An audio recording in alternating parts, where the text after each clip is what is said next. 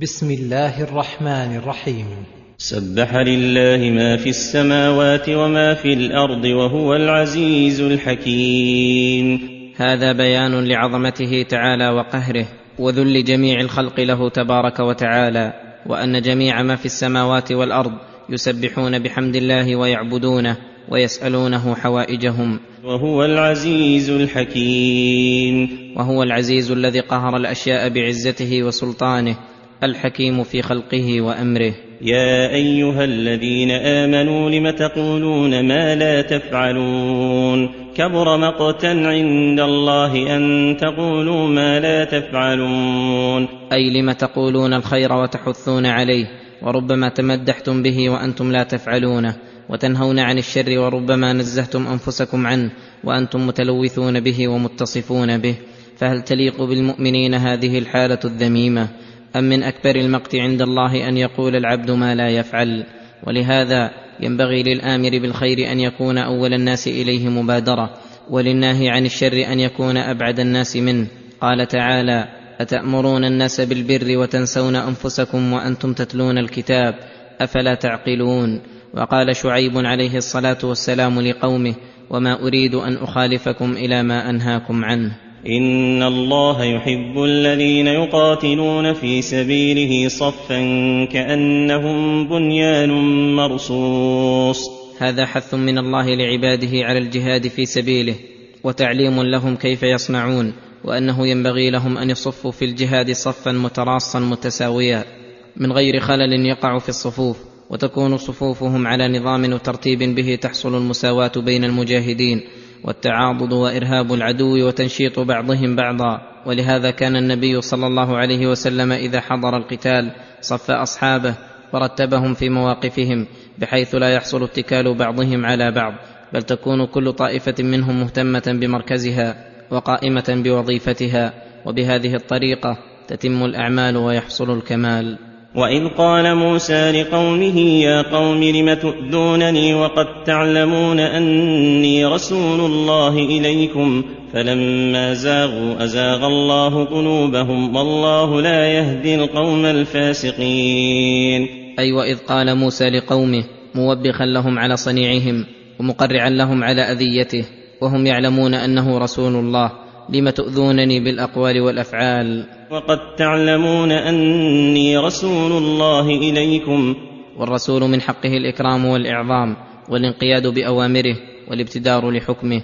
وأما أذية الرسول الذي إحسانه إلى الخلق فوق كل إحسان بعد إحسان الله ففي غاية الوقاحة والجراءة والزيغ عن الصراط المستقيم الذي قد علموه وتركوه ولهذا قال فلما زاغوا أزاغ الله قلوبهم والله لا يهدي القوم الفاسقين. فلما زاغوا أي انصرفوا عن الحق بقصدهم أزاغ الله قلوبهم عقوبة لهم على زيغهم الذي اختاروه لأنفسهم ورضوه لها ولم يوفقهم الله للهدى لأنهم لا يليق بهم الخير ولا يصلحون إلا للشر. والله لا يهدي القوم الفاسقين. أي الذين لم يزل الفسق وصفا لهم لا لهم قصد في الهدى. وهذه الآية الكريمة تفيد أن إضلال الله لعباده ليس ظلما منه ولا حجة لهم عليه. وإنما ذلك بسبب منهم فإنهم الذين أغلقوا على أنفسهم باب الهدى بعدما عرفوه. فيجازيهم بعد ذلك بالإضلال والزيغ الذي لا حيلة لهم في دفعه وتقليب القلوب عقوبة لهم وعدلا منه بهم كما قال تعالى ونقلب أفئدتهم وأبصارهم كما لم يؤمنوا به أول مرة ونذرهم في طغيانهم يعمهون. واذ قال عيسى ابن مريم يا بني إسرائيل إني رسول الله إليكم مصدقا مصدقا لما بين يدي من التوراة ومبشرا برسول يأتي من بعد اسمه أحمد. فلما جاءهم بالبينات قالوا هذا سحر مبين. يقول تعالى مخبرا عن عناد بني إسرائيل المتقدمين الذين دعاهم عيسى ابن مريم وقال لهم يا بني إسرائيل إني رسول الله إليكم أي أرسلني الله لأدعوكم إلى الخير وأنهاكم عن الشر. وأيدني بالبراهين الظاهرة ومما يدل على صدقي كوني مصدقا لما بين يدي من التوراة. أي جئت بما جاء به موسى من التوراة والشرائع السماوية. ولو كنت مدعيا للنبوة لجئت بغير ما جاءت به المرسلون ومصدقا لما بين يدي من التوراة أيضا أنها أخبرت بي وبشرت فجئت وبعثت مصداقا لها. ومبشرا برسول يأتي من بعد اسمه أحمد. وهو محمد بن عبد الله بن عبد المطلب. النبي الهاشمي فعيسى عليه الصلاة والسلام كالأنبياء يصدق بالنبي السابق ويبشر بالنبي اللاحق بخلاف الكذابين فإنهم يناقضون الأنبياء أشد مناقضة ويخالفونهم في الأوصاف والأخلاق والأمر والنهي. فلما جاءهم بالبينات قالوا هذا سحر مبين. فلما جاءهم محمد صلى الله عليه وسلم الذي بشر به عيسى بالبينات أي الأدلة الواضحة الدالة على أنه هو وأنه رسول الله حقا. قالوا معاندين للحق مكذبين له. هذا سحر مبين. وهذا من أعجب العجائب. الرسول الذي قد وضحت رسالته وصارت أبين من شمس النهار يجعل ساحرا بينا سحره. فهل في الخذلان أعظم من هذا؟ وهل في الافتراء أعظم من هذا الافتراء؟ الذي نفى عنه ما كان معلوما من رسالته وأثبت له ما كان أبعد الناس منه. ومن أظلم ممن افترى على الله الكذب وهو يدعى إلى الإسلام. ومن أظلم ممن افترى على الله الكذب بهذا وغيره والحال أنه لا عذر له وقد انقطعت حجته لأنه يدعى إلى الإسلام ويبين له ببراهينه وبيناته. والله لا يهدي القوم الظالمين. الذين لا يزالون على ظلمهم مستقيمين لا تردهم عنه موعظة ولا يزجرهم بيان ولا برهان. خصوصا هؤلاء الظلمة القائمين بمقابلة الحق ليردوه ولينصروا الباطل ولهذا قال الله عنهم يريدون ليطفئوا نور الله بأفواههم والله متم نوره ولو كره الكافرون. يريدون ليطفئوا نور الله بأفواههم أي بما يصدر منهم من المقالات الفاسدة التي يردون بها الحق وهي لا حقيقة لها بل تزيد البصير معرفة بما هم عليه من الباطل. والله متم نوره ولو كره الكافرون. أي قد تكفل الله بنصر دينه وإتمام الحق الذي أرسل به رسله وإشاعة نوره على سائر الأقطار ولو كره الكافرون وبذلوا بسبب كراهتهم كل سبب يتوصلون به إلى إطفاء نور الله فإنهم مغلوبون. وصاروا بمنزلة من ينفخ عين الشمس بفيه ليطفئها فلا على مرادهم حصلوا ولا سلمت عقولهم من النقص والقدح فيها.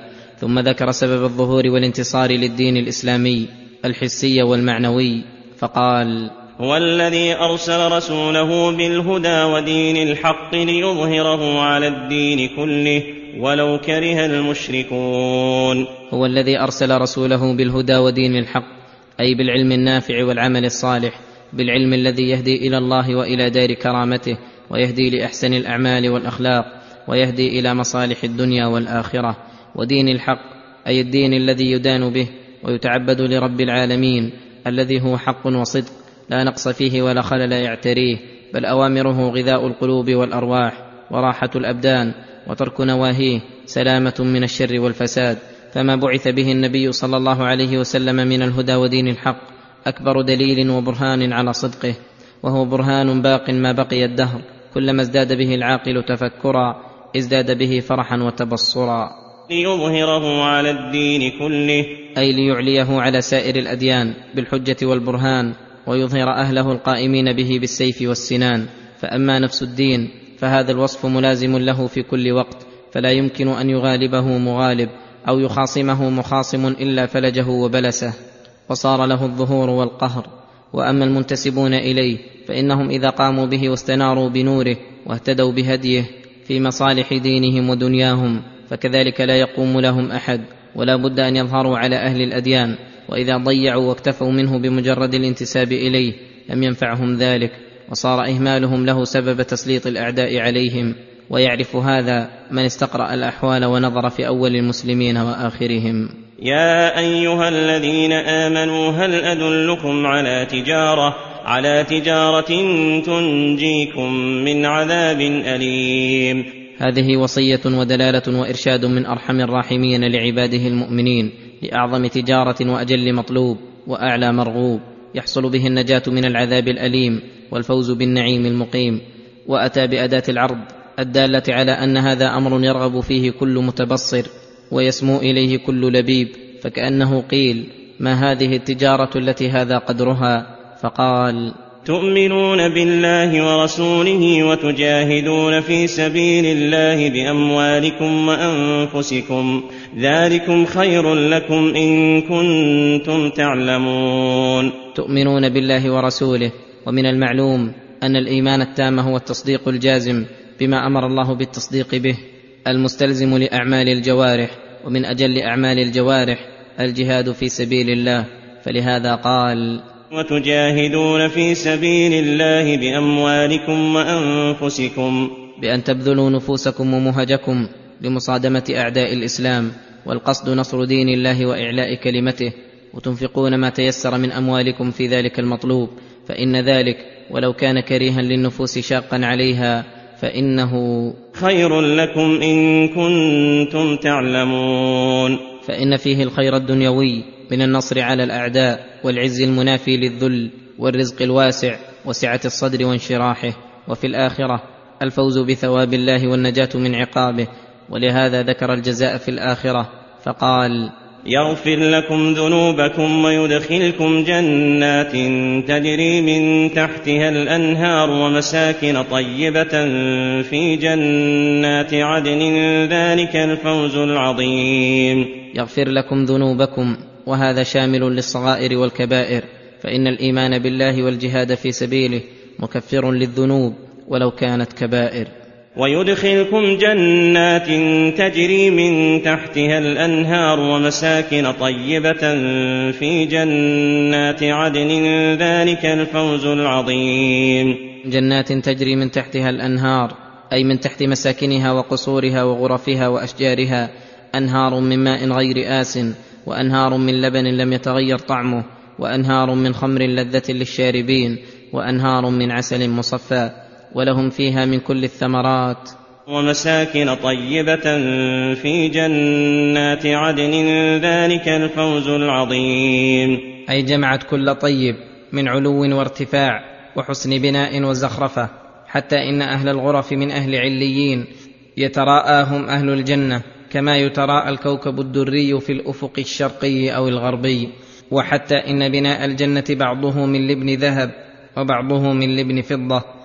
وخيامها من اللؤلؤ والمرجان وبعض المنازل من الزمرد والجواهر الملونة بأحسن الألوان حتى إنها من صفائها يرى ظاهرها من باطنها وباطنها من ظاهرها وفيها من الطيب والحسن ما لا يأتي عليه وصف الواصفين ولا خطر على قلب أحد من العالمين لا يمكن أن يدركوه حتى يروه ويتمتعوا بحسنه وتقر أعينهم به. ففي تلك الحالة لولا أن الله خلق أهل الجنة وأنشأهم نشأة كاملة لا تقبل العدم لأوشك أن يموتوا من الفرح. فسبحان من لا يحصي أحد من خلقه ثناء عليه بل هو كما أثنى على نفسه وفوق ما يثني عليه عباده. وتبارك الجليل الجميل الذي أنشأ دار النعيم وجعل فيها من الجمال والجلال ما يبهر عقول الخلق ويأخذ بأفئدتهم.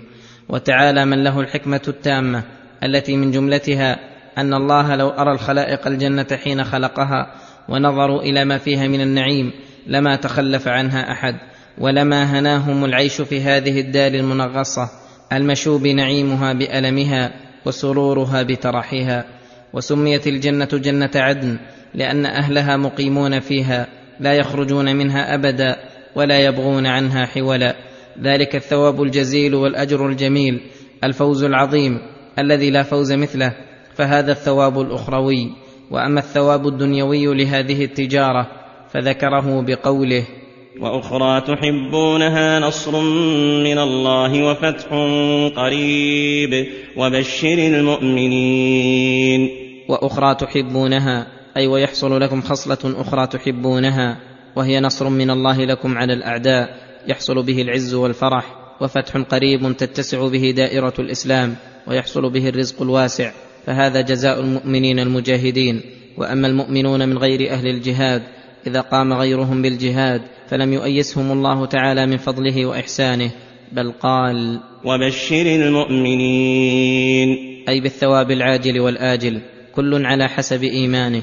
وإن كانوا لا يبلغون مبلغ المجاهدين في سبيل الله كما قال النبي صلى الله عليه وسلم إن في الجنة مائه درجة ما بين كل درجتين كما بين السماء والأرض. أعدها الله للمجاهدين في سبيله. ثم قال تعالى يا أيها الذين آمنوا كونوا أنصار الله كما قال عيسى ابن مريم للحواريين من أنصاري إلى الله. يا أيها الذين آمنوا كونوا أنصار الله أي بالأقوال والأفعال وذلك بالقيام بدين الله والحرص على إقامته وتنفيذه على الغير وجهاد من عانده ونبذه بالأبدان والأموال. ومن نصر الباطل بما يزعمه من العلم ورد الحق بدحض حجته وإقامة الحجة عليه والتحذير منه. ومن نصر دين الله تعلم كتاب الله وسنة رسوله والحث على ذلك والأمر بالمعروف والنهي عن المنكر. ثم هيج الله المؤمنين بالاقتداء بمن قبلهم من الصالحين بقوله كما قال عيسى ابن مريم للحواريين من أنصاري إلى الله؟ أي قال لهم عارضا ومنهضا من يعاونني ويقوم معي في نصرتي لدين الله ويدخل مدخلي ويخرج مخرجي. فابتدر الحواريون فقالوا قال الحواريون نحن أنصار الله. فمضى عيسى عليه السلام على أمر الله ونصر دينه هو ومن معه من الحواريين. فامنت طائفه من بني إسرائيل وكفرت طائفه فآمنت طائفة من بني إسرائيل بسبب دعوة عيسى والحواريين وكفرت طائفة منهم فلم ينقادوا لدعوتهم فجاهد المؤمنون الكافرين. فأيدنا الذين آمنوا على عدوهم فأصبحوا ظاهرين. أي قويناهم ونصرناهم عليهم. فأصبحوا ظاهرين. فأصبحوا ظاهرين عليهم وقاهرين لهم. فأنتم يا أمة محمد كونوا أنصار الله ودعاة دينه. ينصركم الله كما نصر من قبلكم ويظهركم على عدوكم.